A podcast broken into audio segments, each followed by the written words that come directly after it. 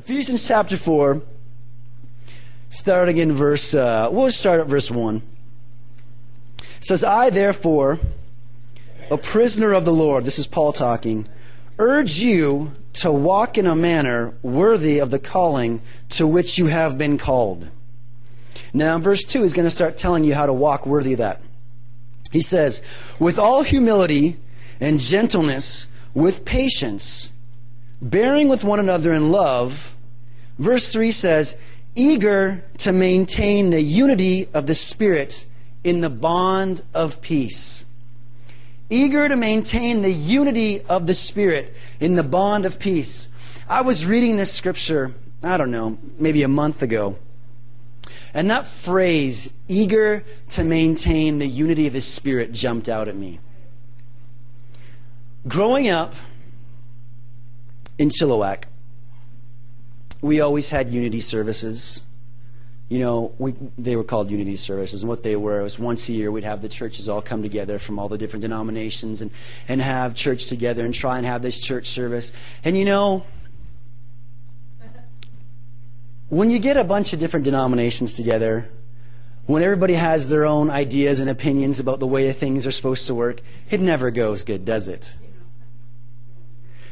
It can go good if everybody has the right goal in mind.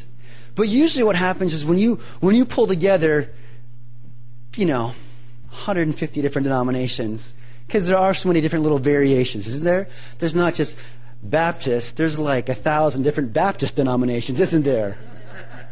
When I drive through Tulsa with my family, there is a Baptist church in every corner, and they're all different. This is like South Street Free Baptist Church. This is North Street Crazy Baptist Church, and they're all different. But they're, they're all Baptist church, but they all have their own little variations of what they believe. So when we had these unity services, you know, we would get together and people would try and work together, but they just believed so many different things that it didn't really work. And so I grew up thinking that unity just wasn't something that was ever going to happen. So I'm reading this scripture, and I come across this verse that says, eager to maintain the unity of the Spirit. It's the unity of the Spirit, the Holy Spirit. It's not just saying eager to maintain the unity, period, end of sentence. It's the unity of the Spirit. See, the Bible uses over and over again the analogy of us being one body. And there is the unity of the Spirit. And to maintain that unity, we have to be together and joined together. I'm thinking about that song we were singing this morning about the blood of Jesus. Oh, precious is the flow that washes white as snow. Listen, if you had a body and it was disconnected from itself. There is no life flowing to those pieces that are disconnected, is there? Because it is the blood that flows through the body that gives life to the different members in the body, isn't it? And if there's division, if there's separation in the body, then that part of the body isn't having the spirit or the blood flow to that part to give it the life that it needs to live, is it? It's separated. It's all by itself. And listen, we all know if you lost a part of your body, if, if something happened out on the ranch and you, you got your pinky chopped off, something just happened and got chopped off.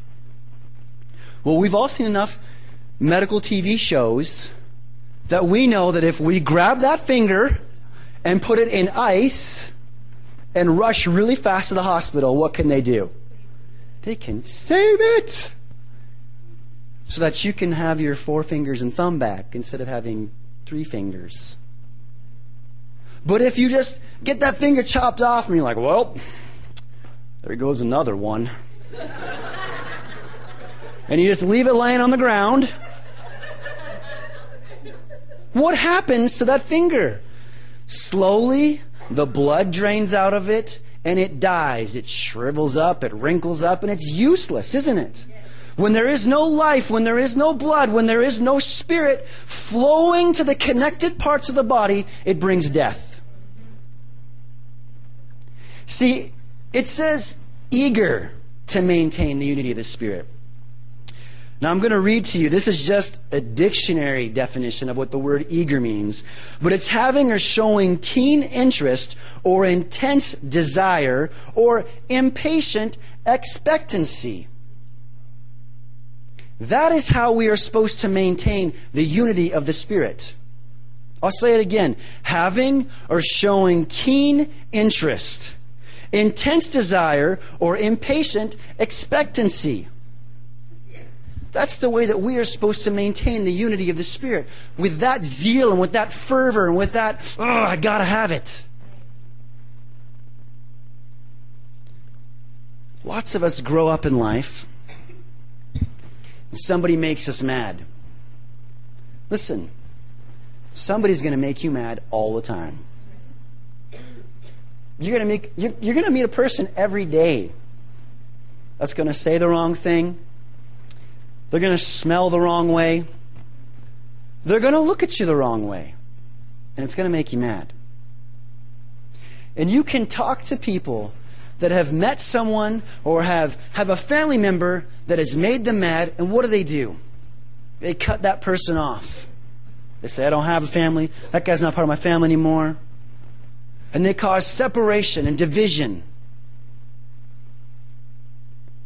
I want to tell you that there is no room for division and separation in the body of Christ.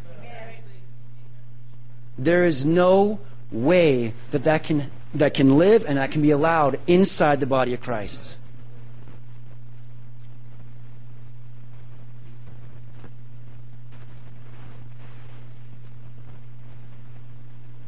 In 1 Peter chapter 3, Peter's talking.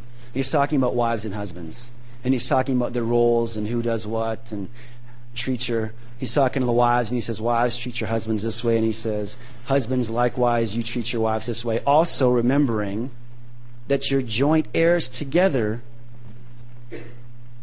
joint heirs together. So when you come and you pray listen the way that you treat your wife or your husband or your family matters to God. Think about all the times you drive to church you're having a fight in the car. You're having a fight in the parking lot. And you walk in the doors, and as soon as you walk through those doors, everybody's all smiles. You're dragging your kids up the stairway. I don't want to go to church. Shut up, you're going to church. I don't want to go to church. I don't like it. It's boring. Shut up, you're going to church. And suddenly those doors open. Everybody's like, Good morning. We're so excited to be here. And your kid runs off and goes finds his friends. Does anybody else know what I'm talking about? Okay, good.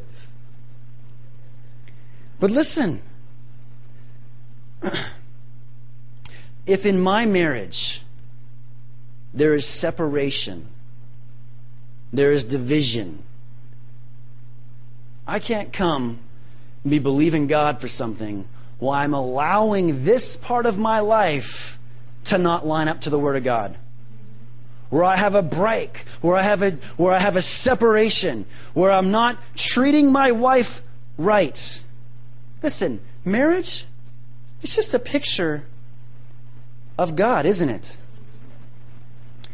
See, in God, have you ever thought about this? Have you ever thought that, have you ever realized, I should say, there's three parts to God, right? There's the Father, the Son, and the Holy Spirit. They are three different people, but one, right? Three, one, three, one, three, one. Have you ever realized that there's never been any separation between those three? There's never been any division. They are unified, they are one. Our marriage is a reflection of that relationship. When you get married, your husband or your wife join together. And guess who else is there? God. And suddenly you're three in one. You can't break and have division in your marriage and expect to line up to the Word of God. You have to be joined, you have to be walking together. So he says that you're eager to maintain the unity of the Spirit. Why does the unity of the Spirit matter? How do you maintain the unity of the Spirit? Those are the two things that I want to look at today. Does the unity of the Spirit matter? Does unity in the body of Christ matter? Why does it matter? Listen, in Genesis chapter 11, I'm not going to read it, but in Genesis chapter 11, it's the story of the Tower of Babel. You all know the story? It's a great story. They all get together one day, and this is what happens when you have boys that have nothing to do. Let's go play in the dirt. Let's go build something. I remember growing up, I lived in a place where they were, in, in our subdivision, they were building new houses, so it was a construction zone. So they, they always had, you know, excavators and cranes and all sorts of stuff, digging up dirt and making big piles. And we would go out, all the neighborhood boys, and we would take our little cars, remember, little metal cars? They don't really have those. Well, they do, but nobody really plays with them anymore. Do they? Do they? Okay. See? Exactly. So we would take our little cars and we'd go outside, and on this huge mound of dirt, we would make roads and houses and, and you know, boy stuff. So in Genesis chapter 11, all these guys are together. They're all speaking the same language. Actually, let's just look at it for a second, just so I can show you something. We won't take too long over here. But I want you to be able to see this. Now, we always use this story in a negative context, okay? It's always the Tower of Babel. God had to show up and take care of things. But there is something that I want to show you in this story.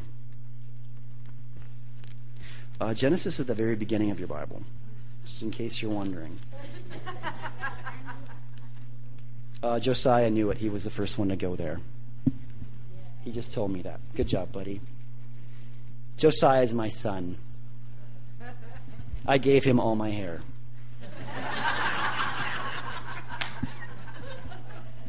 Well, it's true. Genesis chapter 11, verse 1 says, Now the whole earth had one language and the same words. And as people migrated from the east, they found the plain, the plain in the land of Shinar and settled there. And they said to one another, Come, let's make bricks and burn them thoroughly. That sounds like fun. Let's make something and burn it and make it hard. And they had brick for stone and bitumen for mortar. Then they said, Hey, look at this stuff we have. It's like it's like man-sized Lego. So he says, Let's build ourselves a city and a tower with its top in the heavens, and let's make a name for ourselves. Sounds exciting, doesn't it? So in verse 5 it says, And the Lord came down to see the city and the tower which the children of man had built. And the Lord said, Behold, they are one people, and they have all one language. And this is only the beginning of what they will do. Nothing that they propose to do will now be impossible for them. Listen, when you have unity, there's nothing that you can't do. See, it said they were one people, they had one language, they had one goal, didn't they? They said, hey, let's, let's all do this. And they all said, yeah, it's a great idea. Let's do this. And they all started working together and they communicated and there was no breaks and no division. They all did it together. And what happened? They started to build this thing. Now, what was their problem? They wanted to make a name for themselves. That's when God showed up and said, I, I got to take, I got to split them up. I got to give them different languages. I got to confuse it. I got to bring division to them. But when you're one, listen, if the body of Christ is one from coast to coast in this nation, what do you think would be the outcome in our cities and in our provinces? Let me say this to you.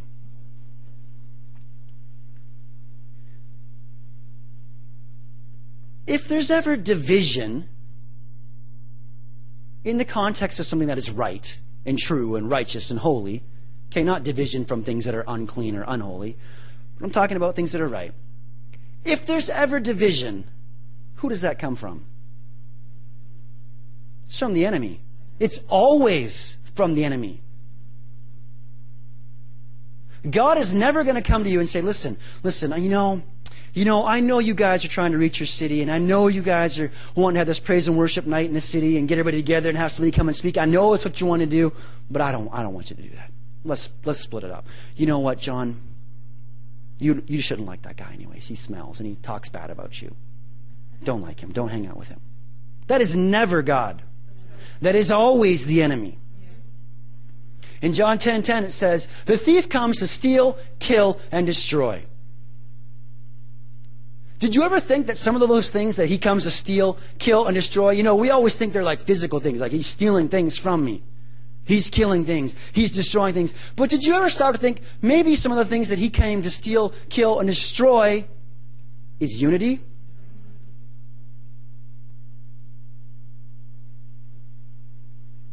One is the greatest number that there'll ever be. But it is true, isn't it? And it's not, let's all get together and make me look really good and I'll be the one. It's, let's all get together and make him look really good and he'll be the one. That is the one. Let's go to Acts chapter 1. I want to show you something here. We're going to make our way through the first couple chapters of Acts, and we'll do it fastish. I'm not going to read every word and draw it out. But I do want to show you something.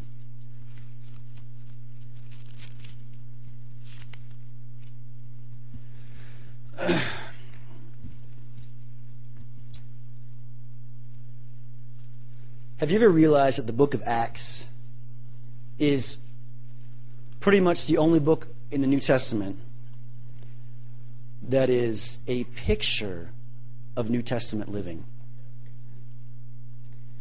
The first four books in the Bible, or the New Testament, are about Jesus and his ministry and his life. Acts is about what it was like after Jesus left and the Holy Spirit was sent down to us. Basically, the rest of the New Testament is letters to the churches. So we've got this book of Acts to study and give us an accurate picture of what our life is supposed to look like. So we don't just read the book of Acts and take it lightly. You should read the book of Acts and expect these things to happen in your life. That's why the book of Acts is in the Bible for you to look at and say, wait a second, that's not happening in my life. Why not? At the beginning of the book of Acts, chapter 1, Jesus has gotten everybody together. He's risen from the dead again, and they're all together. Um, in verse number, the end of verse 4, starting in verse 5, it says, You heard from me from John that John baptized with water, but you'll be baptized with the Holy Spirit not many days from now. So he says, you know, the disciples ask him uh, in verse 6, Are you going to restore the kingdom of God, the kingdom of Israel? And he says, It's not for you to know the times and seasons. He says, But in verse 8, You will receive power when the Holy Spirit has come upon you, and you will be my witnesses in Jerusalem and in all Judea and Samaria and to the end of the earth. And when he said these things, as they were looking on, on, he was lifted up, and a cloud took him out of their sight. And while they were gazing into heaven as he went, behold, two men stood by them in, in white robes and said, Men of Galilee, why do you stand looking into heaven? Look, they all knew this was happening. You know, Jesus had been with them for 40 days. After he rose from the dead, he visited them, he talked with them, and so here they are, they're up on the mountain, and Jesus is like, I'm leaving now, goodbye. And he starts flying away. He's like, You need to go back and go into the city and, and go and be together, and the Holy Spirit is going to come upon you. That's what I want you to do. Okay, Jesus. And suddenly Jesus starts raising up. On a, says a cloud took him up into heaven. So they're all watching him go, and they're all just standing there, the disciples. They're all just standing there watching Jesus. Just staring. Just staring. Just looking. Oh. You know, like when a balloon goes in the sky? and everybody stares to see how long they can see the balloon for. I always kind of wonder how long they actually stood there. like, I wonder if they stood there so long that the angels had to come and be like, shoo. You've been here two hours now. Go. And they just stared and stared and stared. And the angels come to them and say, Listen, what are you doing? He's going to come back the way he left, but you need to go now. So it says they leave, they go into the city, and it says uh, in verse 12, then they returned to Jerusalem from the mount called Olivet, which is near Jerusalem, a Sabbath day journey. And when they had entered, they went up to the upper room where they were staying Peter and John, James, Andrew, Philip, Thomas, Bartholomew, Matthew, James the son of Alphaeus, and Simon the Zealot, and Judas the son of James. Now, verse 14 says, All of these, with one accord, were devoting themselves to prayer together with the women and Mary, the mother of Jesus, and his brothers. They were all with one accord. Listen, we all know what one accord means.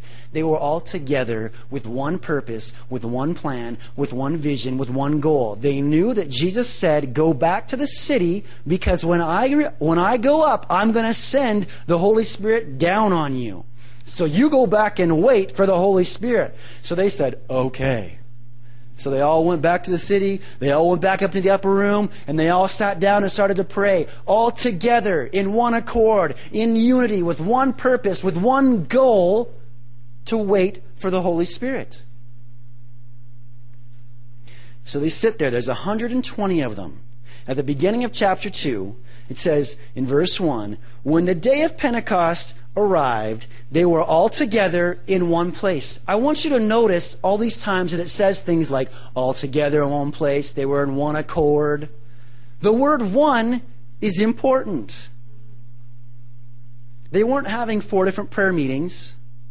They weren't like all in separated groups where some of them thought they should pray this way, some of them thought they should pray this way, some of them didn't think they should pray, but they should just lay down and close their eyes and listen. Some thought they should stand on one foot with a hand in the sky waiting to receive. Oh, come on, honestly, that's what church can be like sometimes, isn't it? You go to different places and they're like, well, why are you raising your hands? We're a one hand church. Okay? So put down both hands. And at our church, we don't, we don't dance like this. We just jump up and down like this. Okay, so don't bring that demon dance into my building. That will chase the Holy Spirit right out of here. No. They were all together in one accord with one place. There was no division. There was no separation. There was no arguing. There was, oh, I'm not listening to you. I'm not listening to you either. I don't like you. Your beard's ugly. They just had one purpose, and that purpose was to wait for the Holy Spirit. You know, you know, sometimes I think we just make things so complicated. You know, in Revelation, Jesus is talking, he goes and he talks to the first church, and he says, You know, I know your works, and you've done all these great works. You do these great things, you take care of these people, but you've lost your first love. And basically, what had they done? They had replaced their first love with all these rules and guidelines all these programs. Forget the programs. Get back to the simplicity of the Bible. Amen. Listen, hold your place in Acts for a second. I want to finish reading Ephesians 4 to you. Ephesians 4, starting in verse 4. This is just when he's finished saying, eager to maintain the unity of the Spirit in the bond of peace. He then goes on to say, listen, there is one body and one Spirit just as you were called to the one hope that belongs to your call. There is one Lord, one Father, one baptism, one God and Father of all. That is a whole lot of one. See, the point is to worship the one true God. The point is to serve the one true God. There's no, there should be no division and separation in the body of Christ. Back over to Acts. So they came together all in one place. And suddenly in verse 2, there came from heaven the sound like a mighty rushing wind, and it filled the entire house where they were sitting, and divided tongues as a fire appeared to them and rested on each one of them. Verse 4 says, And they were filled, they were all filled with the Holy Spirit and began to speak in other tongues as the Spirit gave them utterance. Now, we're going to go through these chapters of Acts, but I want you to be paying attention to something. What I want you to notice is that where there is unity, there is the Spirit. And where there is the Spirit, lives are always changed. You need to have those three together. The Holy Spirit will not work in a place where there is division.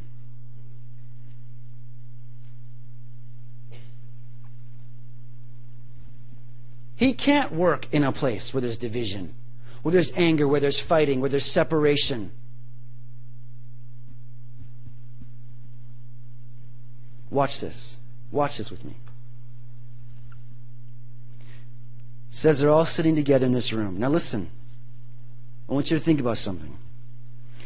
From the Passover to the day of Pentecost is around 50 days. Okay? We know that Jesus was in the ground for three days. That leaves us 47 days. We know that Jesus was with the disciples for 40 days. Tells us that. That leaves us around seven days. That means that these guys were in the upper room for more than five minutes. Okay? It doesn't mean that they had a one hour church prayer meeting that we are all so accustomed to these guys were serious about it. Jesus said to do this, so they went to do it. I imagine that if it took two months, we'd be standing here reading it right now, putting the dates together, and realize they were in that upper room for two months, unified in one place, in one accord, with one purpose.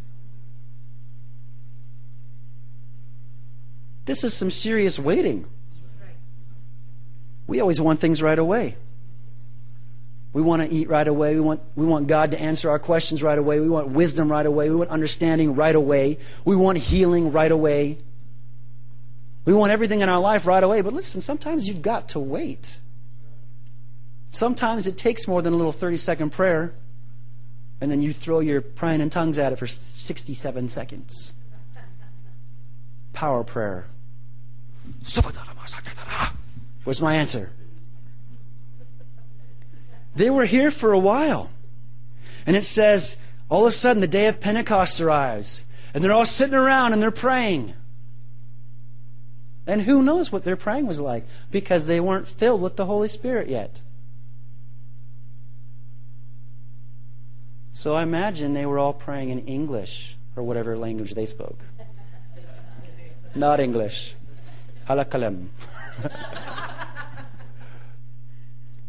They're all praying. And you know what that means? Well, you do know what that means because lots of times we don't like to pray in English because other people can hear us. Have you been in church when someone stands up and says, Let's pray? And we all start praying in tongues. You're like, That's awesome, great. Okay, now we just need to start praying in English. And the volume of the room just goes. Everybody's like, Yes, pray in English. That's much more serious. Jesus. I don't know what to say right now. People could be listening to me. Well, here's an interesting thought. A really good way to pray with people and be unified is to pray in English so they can all agree with you. You're praying in tongues, nobody can agree with you. They can pray in tongues, they have no idea what you're saying. But when you stand up and you start praying in English, and we're all gathered together, well, you can get behind what I'm saying. You could agree with it. I say, Father, I thank you right now that your kingdom comes and your will is done in this place. Father, I thank you right now that people's eyes are open and their ears are open, their hearts are open. Father, we pray that your Holy Spirit moves in this place and we wait for you, Holy Spirit. And you can all sit there and say, yeah, I know what he's talking about. I understand those words. I can get behind it. I can be in unity. I can be unified with that. And guess what happens? We're all in one accord. We're believing the same thing. We're saying the same thing. And so they're all sitting up there and they're praying. And suddenly, the house we live in is up on a mountain. And there's a big pit in front of our house. They're doing construction. It's a new subdivision. And we are right on the corner. And so there'll be times when we get windstorms where we live, and the wind just comes up right up that right up this gravel pit, comes right over and just smacks right into our house. And you can I've been I've been sleeping in bed and it'll wake me up because the house just is shaking. And you know what I'm talking about? It's those times when the wind is so intense that you think your roof is going to fly off. That you picture the Wizard of Oz and the house is lifted up and flying away. You think, oh my goodness, this is so intense. And usually you hear like this whoosh, you know? And you're lying in bed and you're like, this is really bad. Well, here they all sitting in this room, and the sound of a mighty rushing wind starts coming, and they all hear it. It's like flying around. And all of a sudden, they all have these little flame looking things, and they all start speaking in tongues. Listen, in today's culture, just about everybody has some sort of point of reference for what praying in tongues is, don't they? You could talk to people about church, and they're like, well, you don't go to one of those tongue talking churches, do you? Everybody knows. But listen, they had no point of reference for what was happening. They were just filled, and they started speaking. And it was so intense and so loud. The people in the surrounding area heard them and all gathered together, didn't they? And listen, listen to this. In verse number three, says, or verse five says, Now there were dwelling in Jerusalem Jews, devout men from every nation under heaven. And it goes on to list over 13 different nations that people are from. It says there were people from, um, um, um, um verse 9. Parthians and Medes, Elamites, residents of Mesopotamia, Judea, Judea, Judah, Judea. My goodness, slow down. Judea, uh, Cappadocia, Phrygia, Egypt, parts of Libya belonging to Cyrene, and visitors from Rome. That is a lot of people. And what are they saying? They're saying we hear them speaking in our own languages. So it'd be the equivalent of us having a prayer meeting in Lloydminster right now and the Holy Spirit falling on us. And instead of just speaking in tongues, we're all speaking in different languages. Some of us are speaking in Tagalog because you have Filipino people in this country, don't you? In your city, in this country, this, this place right here. and some of us speaking in different First Nations languages and whatever languages that are present in this city, all of a sudden we're praying and we start speaking in these languages and they all show up and say, What is happening? All these people, they, they look and they say, These are all Galileans. These are all white people. That's what they'd say about you. This is a white guy. Look at him. He's white as white can be. He's super vanilla. but here he is busting out Cree. Here he is speaking in Tagalog. He's got no idea what he's saying. But what they hear is how great and how wonderful and how amazing God is.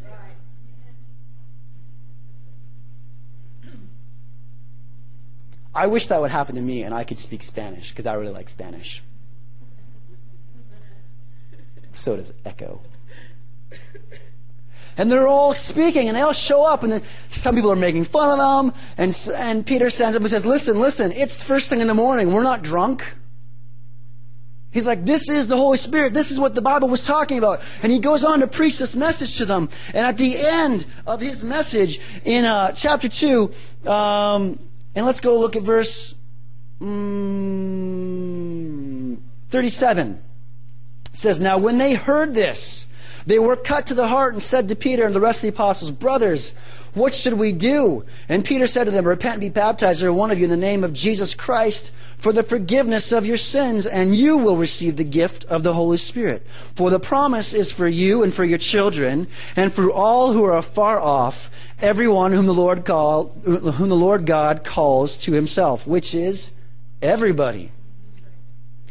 And with many other words, he bore witness and continued to exhort them, saying, Save yourselves from this crooked generation. So those who received his word were baptized, and there were added that day about 3,000 souls. Now that is awesome. This is what happens when you're unified. This is what happens when you're walking in unity and the Holy Spirit begins to move in your midst and through you. But you know what's really cool? Is it didn't stop there. Did it? No, let's keep let's keep going. Verse 42 says, And they devoted themselves to the apostles' teaching and the fellowship, to the breaking of bread and to prayers. And awe came upon every soul, and many wonders and signs were being done through all the apostles. If you go all the way down to verse 47, it says, And the Lord added to their number day by day those who were being saved.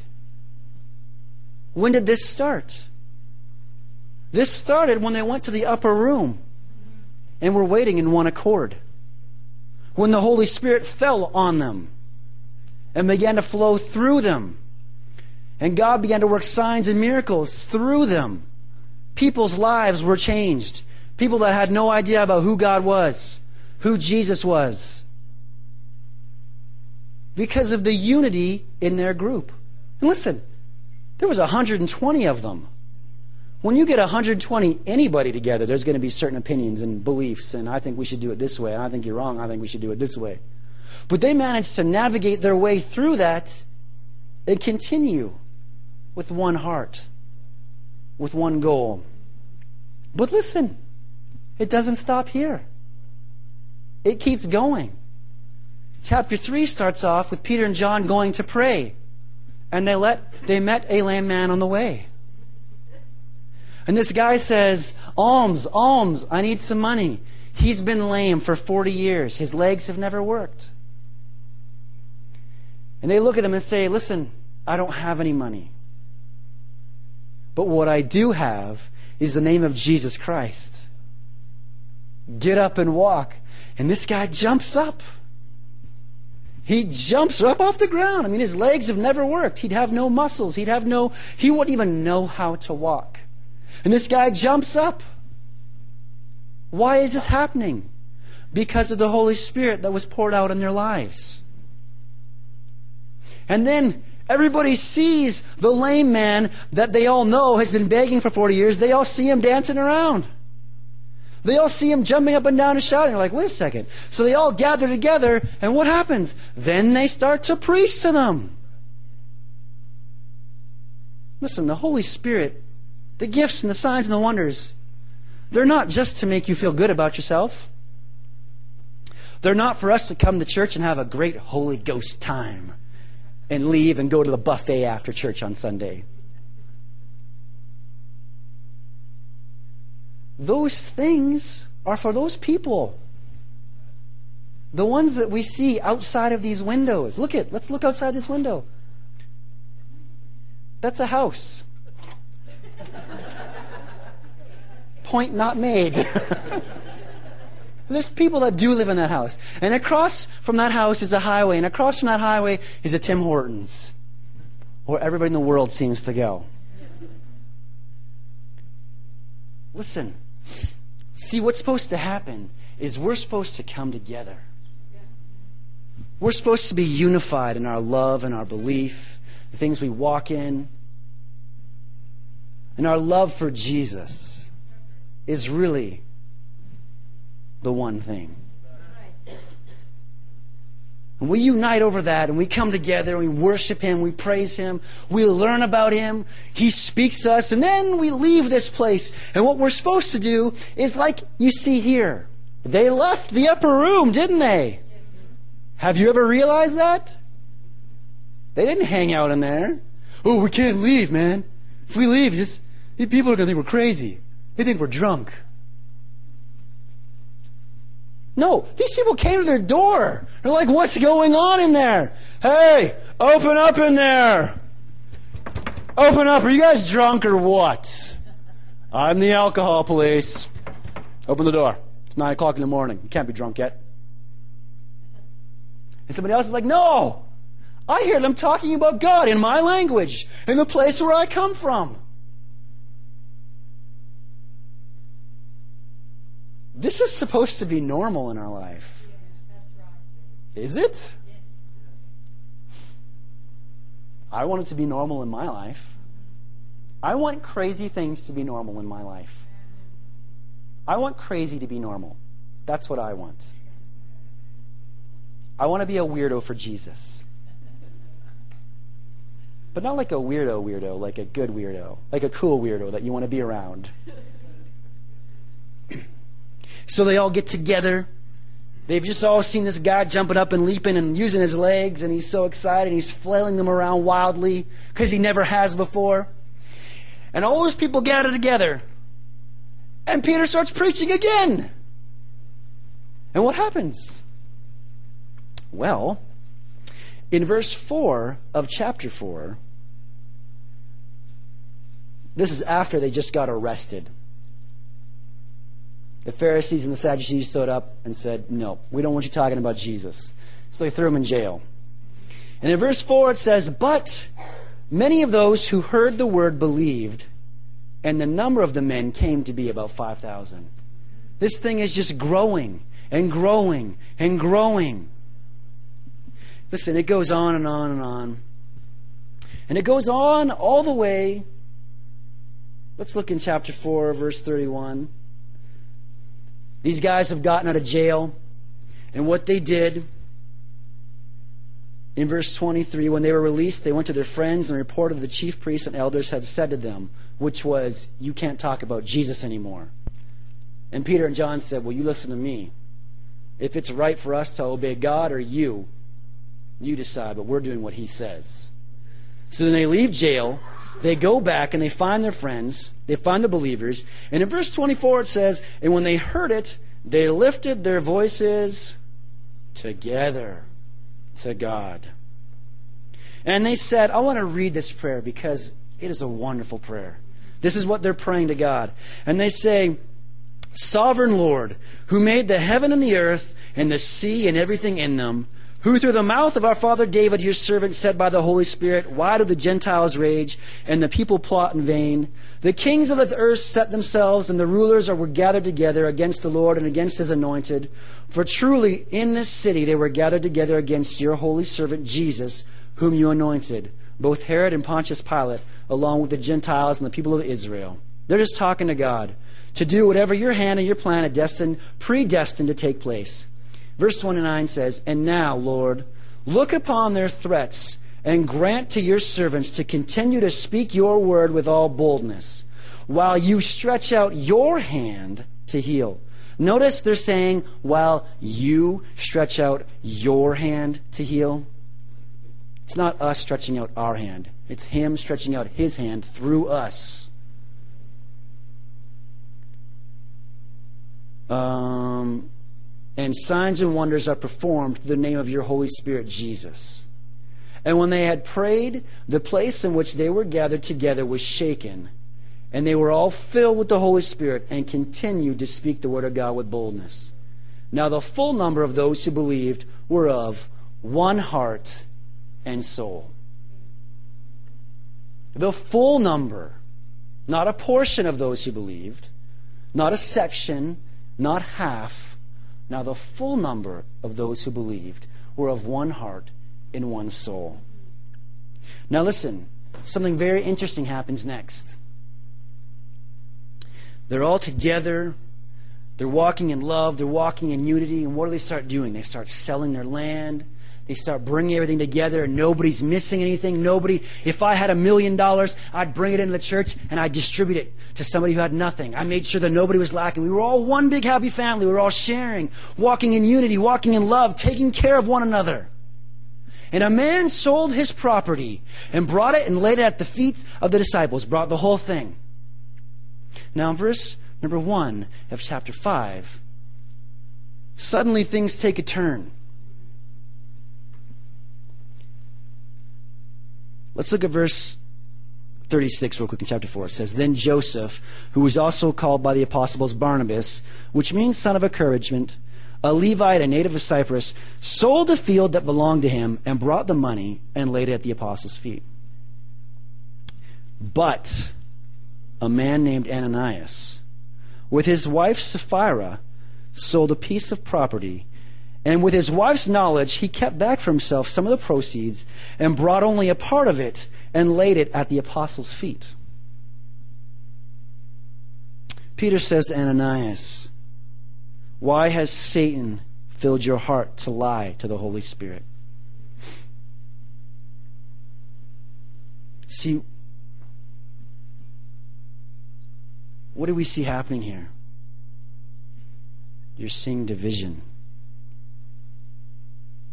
Listen, Barnabas brought his money, laid it at the apostles' feet.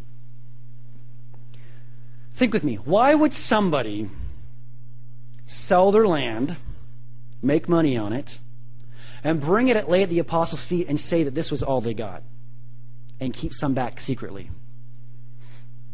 Jealousy. They want to be noticed. They want to look as good as Barnabas did. Barnabas is holy and righteous. Look at him. He sold his land and he came and they brought it and, and they distributed the money. So Ananias says, Well, I want some of that. Who knows what he's thinking? He's a human, so think it through yourself. How would you feel? What kind of thoughts would you deal with? So this guy sells it and with his wife, says, Okay, we're going to sell our land, but we're going to say we only sold it for this much so we can keep some for ourselves separation. Up to this point, it was all together. Everybody was sharing. If they, if they had something, they sold it and they brought it and they distributed to each one as they had need. It was all together, but suddenly Ananias says, I'm going to keep part back for myself. Keeping something back, putting it away. What is that? It's division and separation. Taking care of yourself. And what it really is, see, Peter says, Why has Satan filled your heart to lie to the Holy Spirit? This is the enemy coming and trying to cause division. So what happens? Ananias drops dead. They carry him out. Three hours later, his wife shows up. And Peter, I always, I always think this is a bit cruel. But listen, they had to get rid of this sin. Because if they didn't get rid of the division and separation, the Holy Spirit couldn't continue to work. And Peter says to Sapphira, a question for you. Hi, Sapphira, I have a question for you. Did you guys actually sell your property for this much money? See, he's giving her the chance to say the right thing here. And she says, Yes, we did sell it for that much. He says, Hmm, well, the boys who buried your son or your husband are at the door. They're going to carry you out and bury you now, too. And she drops dead. They carry her out and bury her. Now, here's something really interesting. You read that story, and it seems like, man, this story is just out of the blue.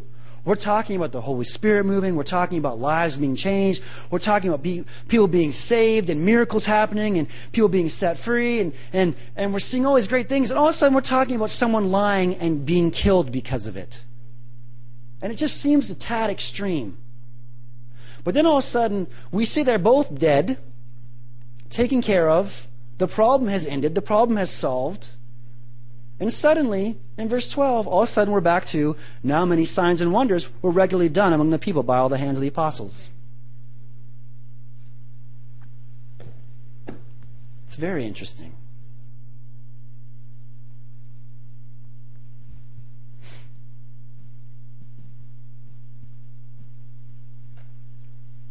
There must be unity for the Holy Spirit to move and flow between us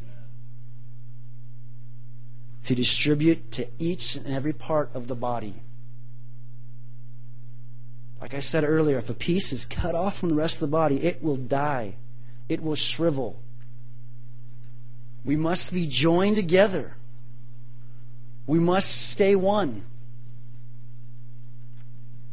For that spirit to flow and that blood to wash over us and to bring us life. The life is in the blood. Don't we know that? To have life flowing through you, you must be connected. John 15, I'm the vine, you are the branches. What is that? A picture of connection, a picture of unity, being connected to Him together as one. A vine and a branch is the same thing.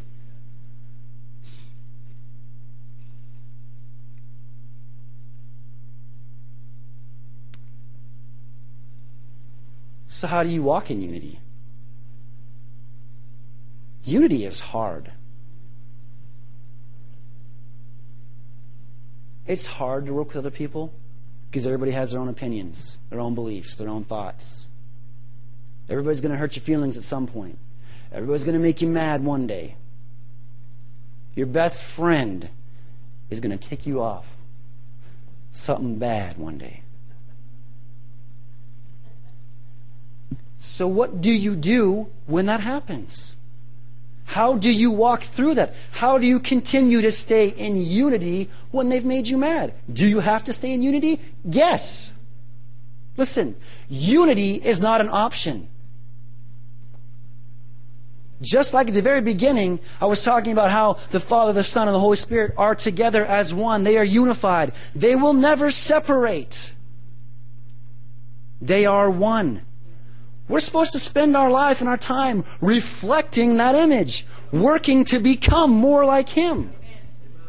You cannot be separated. It really isn't an option. Separation is death. So back to Ephesians chapter 4, let's look at this. How do you walk in unity?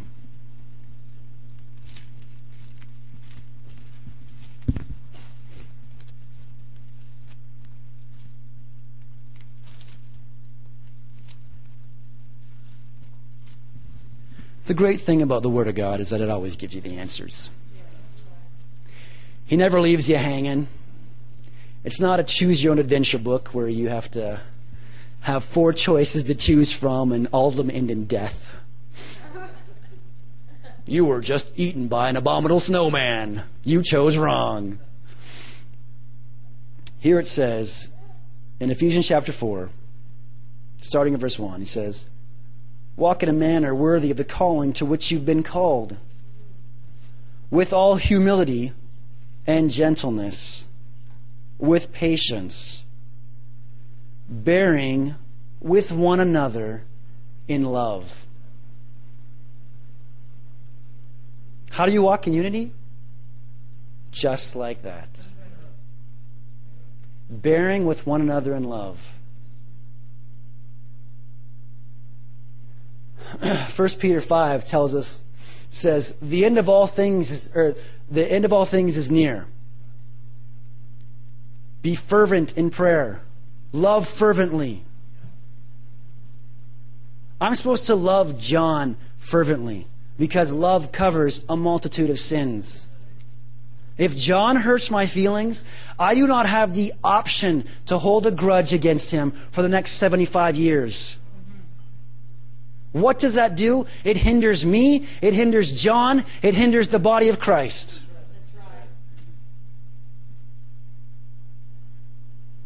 The only thing you can do is walk in love. Listen, when somebody hurts you, it is going to happen. Now, it is their choice what they do.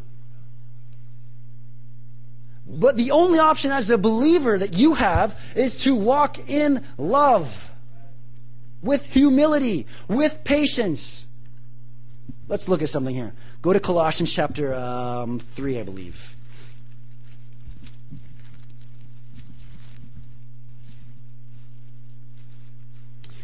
Colossians chapter 3, verse 12 is a companion scripture to the one we just read.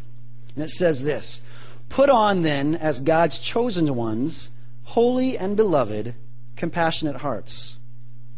He's saying, Put on kindness, put on humility, put on meekness and patience, bearing with one another, and if anyone has a complaint against another, forgiving each other as the Lord has forgiven you, so you, so you also must forgive.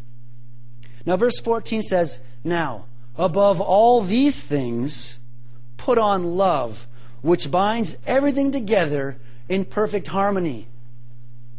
The New King James says, Put on love, which is the bond of perfection. Love is what will continue to have unity through you. Love is what holds you together when you want to pull apart. It's the perfect bond. I'm hurt, but I still love you. And I'm going to continue to stay connected to you and work through this because of love, because of unity. Because if I separate from you, I'm going to die.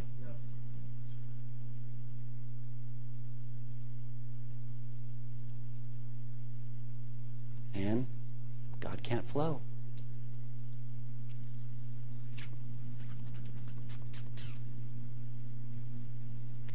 You must walk in unity. When you walk in unity, the Holy Spirit will flow through you, and lives will be changed. Go through the book of Acts. You see it over and over and over again. People that walk in that love, people that walk in that unity, things are happening in them and through them. And when it gets hard and you don't know what else to do and you're hurt and you want to run away and you want to be by yourself and you want to be alone, then what you do is you walk in love and you stay connected. There's no pulling back, there's no running away. It's the walking in love. It's love that maintains the unity. Love is the perfect bond that holds you together. Amen. Stand up with me. Do you have anything you want to say?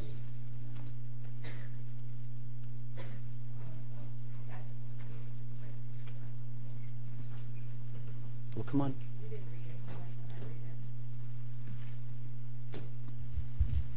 Sorry, John. It's nothing profound, but I just I can't get away from the fact that John 10:10 has just been brought up over and over this weekend. Um, you know, the thief comes to steal, kill, and destroy, but Jesus said, "But I have come that they might have life and, and have it more abundantly." And what Jake's really talking about, I believe, by the Spirit of God, is that the the life of God um, this way, so it can flow through us and out. And, and, it's about the life of God. And I just wanted to remind everyone what Psalm 133 says. And it says, Behold. Okay, it's saying, Behold. Like, pay attention to this. How good and pleasant it is when brothers, you notice it says brothers, it doesn't just say people, okay?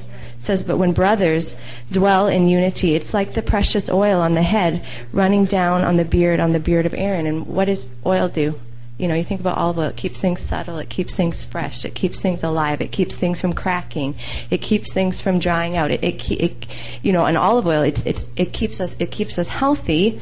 Um, it's like the dew of Hermon, which falls on the mountains of Zion. Interestingly enough, if not for the dew of Hermon, the um, vegetation and the things that would grow on the mountains of Zion wouldn't be able to bear fruit and be fruitful. So you can see that unity also brings us to a place of being able to bear fruit. But it says, For there, God has commanded the blessing life forevermore. And obviously, the point there being that God can't command, He wants to. He wants to.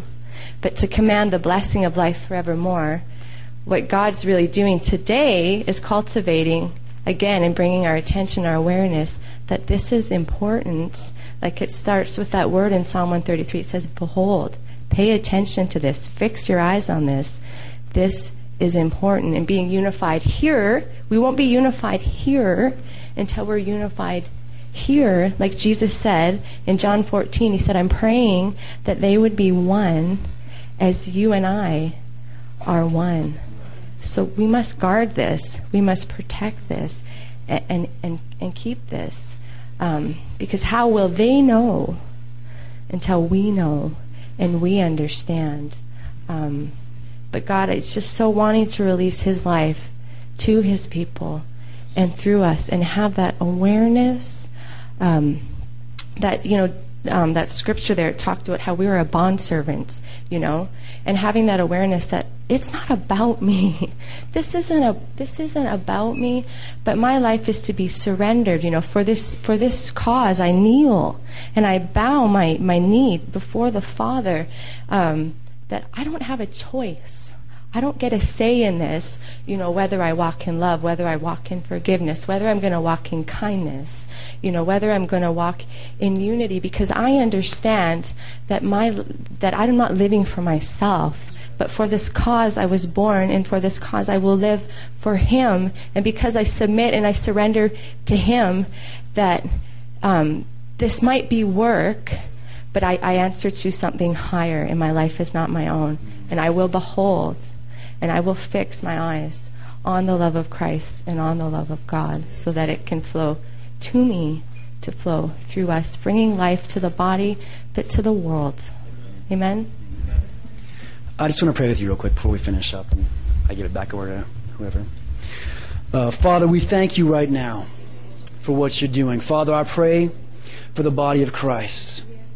Father, I ask that you reveal to us the way to walk in unity. Father, I pray that you show us, that you teach us, that you guide us, that you open our eyes to areas that we need to walk in unity in, Father. Open our eyes to relationships or places that we haven't walked in unity. Father, show us how to correct them and how to fix them, Father. Teach us to navigate through them. Father, I pray right now that you speak to us, that you reveal to us, Father, the areas and the places that we need to walk and fix up and to walk more perfectly like you. Father, I thank you right now in the name of Jesus for your Holy Spirit flowing through the body of Christ and touching this city and this nation and this province, Father, because we are unified, just as you are unified. Father, I thank you right now that you show us how to, Jesus. Father, I thank you that you open our eyes and our ears to hear you to follow your voice, to follow your words, Father, to, to, to seek hard after you, Jesus. Father, I pray right now, and I ask that your kingdom comes and that your will is done inside of us, Jesus, in every area in our relationships, in our marriages, in our bodies, in our finances, Father, in this city, in this church, Jesus, that the body of Christ rises up and becomes and takes the place that you have designed and called it to take in this nation. Father, I thank you that this body is connected and joined through love. We walk. Through love, we see this city. We reach out, Father. And because of your Spirit flowing through us, that we are an effective tool, that your anointing flows out of us, that through us, you stretch out your hand and you do signs and wonders and you do healings, Father. Grant us boldness, Jesus, to say the things that you have asked us to say and to go the places that you have told us to go. In Jesus' name we pray. Amen.